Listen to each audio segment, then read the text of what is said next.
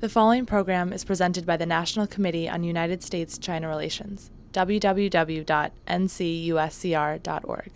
Good afternoon, everybody. This is Steve Orlins, President of the National Committee on U.S. China Relations, and today I'm joined by Professor David Denoon, an old friend who is currently Professor of Politics and Economics at NYU and Director of the NYU Center on U.S. China Relations.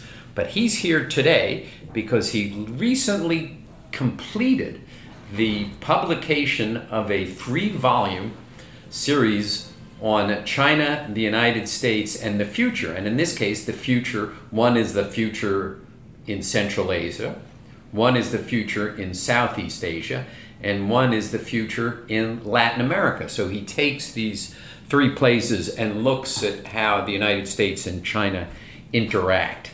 What made you do this? Well, uh, first of all, Steve, it's a pleasure to be here, and I appreciate your your hosting this.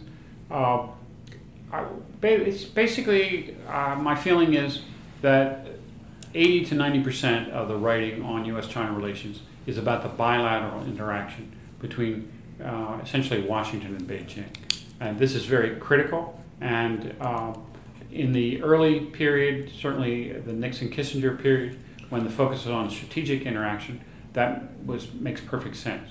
But uh, in the last 20 years, as the economic component and the cultural components became more important, uh, what we wanted to do was take a look at how the U.S. and China interacted in different regions of the world, and also in regions where neither China was dominant nor the U.S. was dominant. So the reason we picked Central Asia was that China has shown a, a strong recent interest in that and of course, the U.S. has a recent interest because of Afghanistan. But it looks like the U.S. will be attriting down in our role there, whereas China's role is rising. So it's a nice comparison between a declining role for the U.S. and a rising role for China. In Southeast Asia, uh, both countries have had long term interests, uh, and they are actually in competition in a number of important ways. Uh, so uh, that shows a different style of their interaction. In Latin America, what's interesting is that the Chinese actually have much bigger economic profile than most Americans know. Uh, the Chinese have uh, invested over 140 billion in Latin America, uh, wow. and they've made loans of more than 110 billion.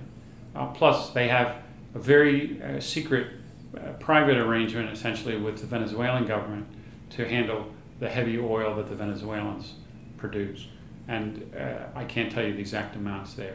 But the, the combination of this new investment by China, the trade, and the Venezuela deals uh, mean that China has made a big opening to Latin America. Are you going to do a fourth volume on Africa?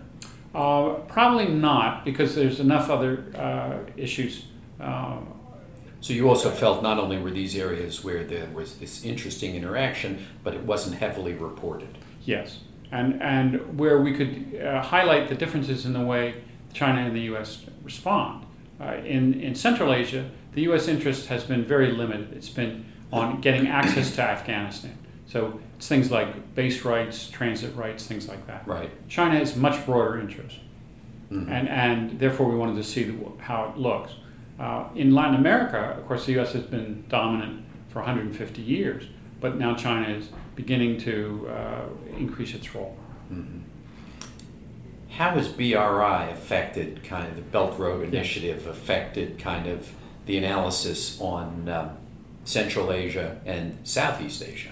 Well, obviously, much less so Latin America. Yeah, it's very significant. Uh, first of all, China has been successful with uh, getting access to Kazakhstan, which has been for a long time essentially a client state of Russia. Uh, and the, the sort of uh, hermit kingdom in Central Asia is Turkmenistan. Turkmenistan now has the world's third largest gas supplies. China has been successful with getting them to cooperate, and they're building both railroads and other roads uh, to get this, uh, uh, these hydrocarbons out.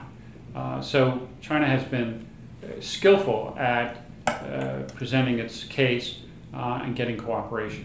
The, the, the Belt and Road Initiative is even broader, however, and uh, most people have focused on Central Asia as an access point to Europe. But increasingly, if you look at where the roads and railroads are being built, um, China's focus is also on South Asia, uh, particularly the China-Pakistan Economic Corridor, uh, and also going down into the Middle East. So I think China has been extraordinarily uh, imaginative in uh, looking at different ways to increase its profile. Mm-hmm. Now, you've got obviously more than a couple of dozen authors here in, in these three volumes. What conclusions should we reach on the US China relationship based on the interactions in these three places? Well, I think the first uh, element that is absolutely critical is that China does not have a singular foreign policy. China calculates and sort of focuses its foreign policy depending upon the region. Um, I would argue that they have not been particularly successful in East Asia. Uh, they took a rather hostile stance towards Japan over the Diaoyu Senkaku Islands issue. Right.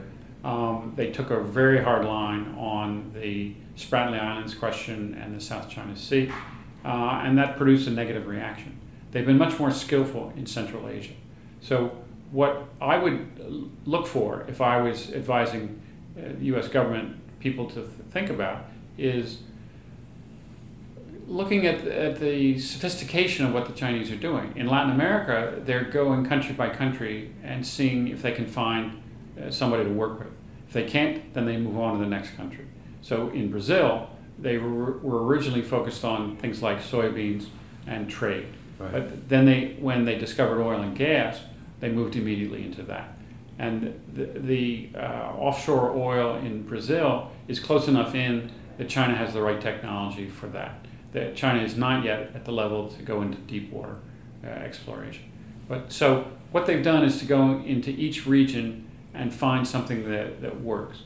Uh, unfortunately, American foreign policy is often uh, too simplistic and doesn't look at the variation by region.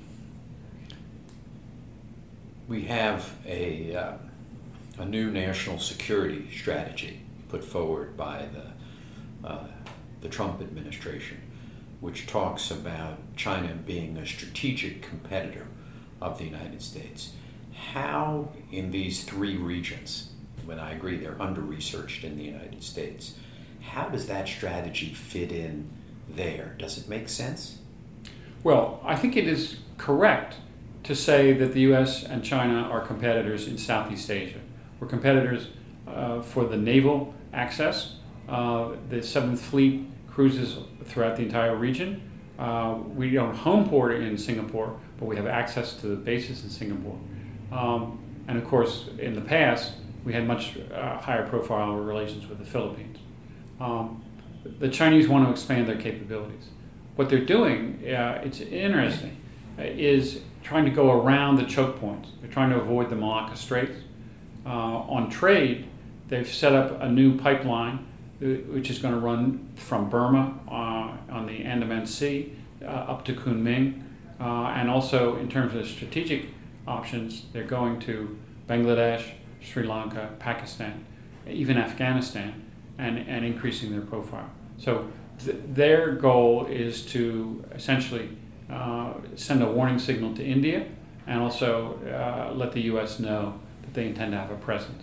In Latin America, they're not trying anything military except for small amount of small arms, but um, they they are letting us know that they have an interest. Uh, you may be familiar that there is a Chinese businessman who's trying to promote a new canal in Nicaragua, right. mm-hmm. um, and of it's course, not happening. Is my no, it's it's not going to go ahead At, with him.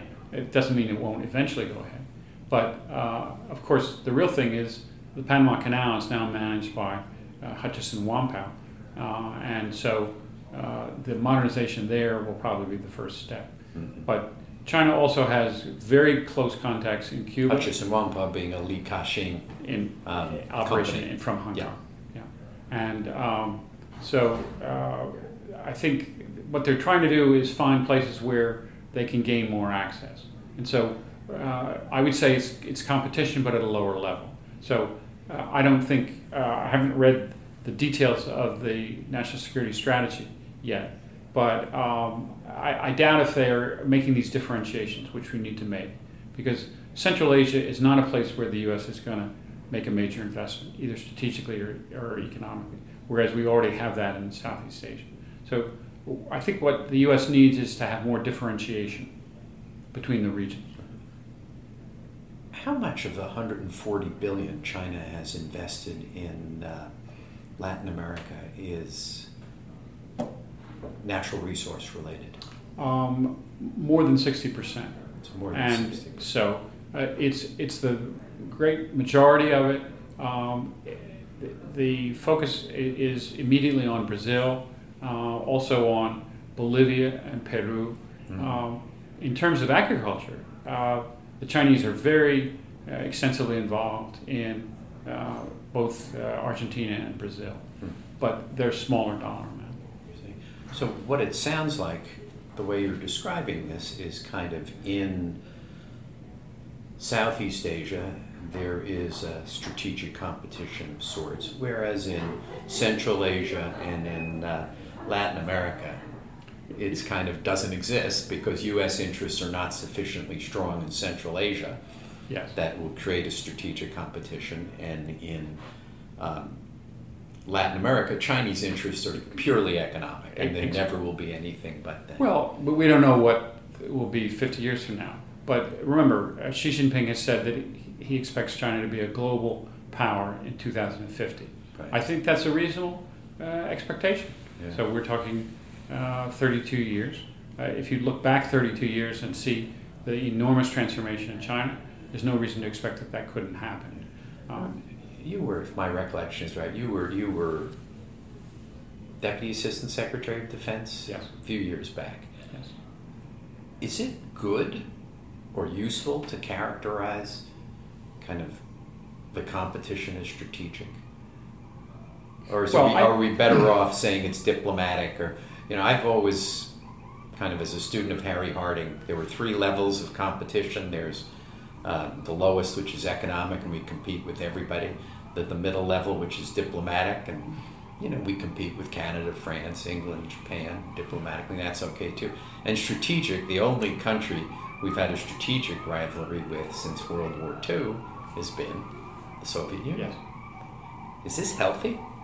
Well, I think it's intellectually honest to say that strategic competition is on the horizon.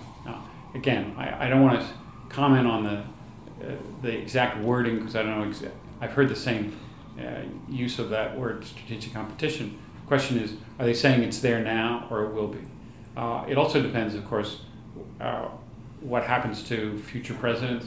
Uh, what, will the directions that Trump has outlined uh, be taken up by other presidents or not? And also, who, who will follow Xi Jinping?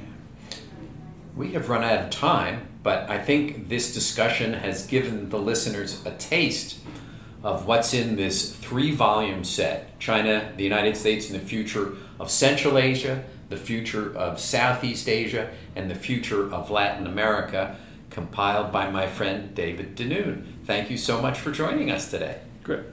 Thank you, Steve. I appreciate your hosting this.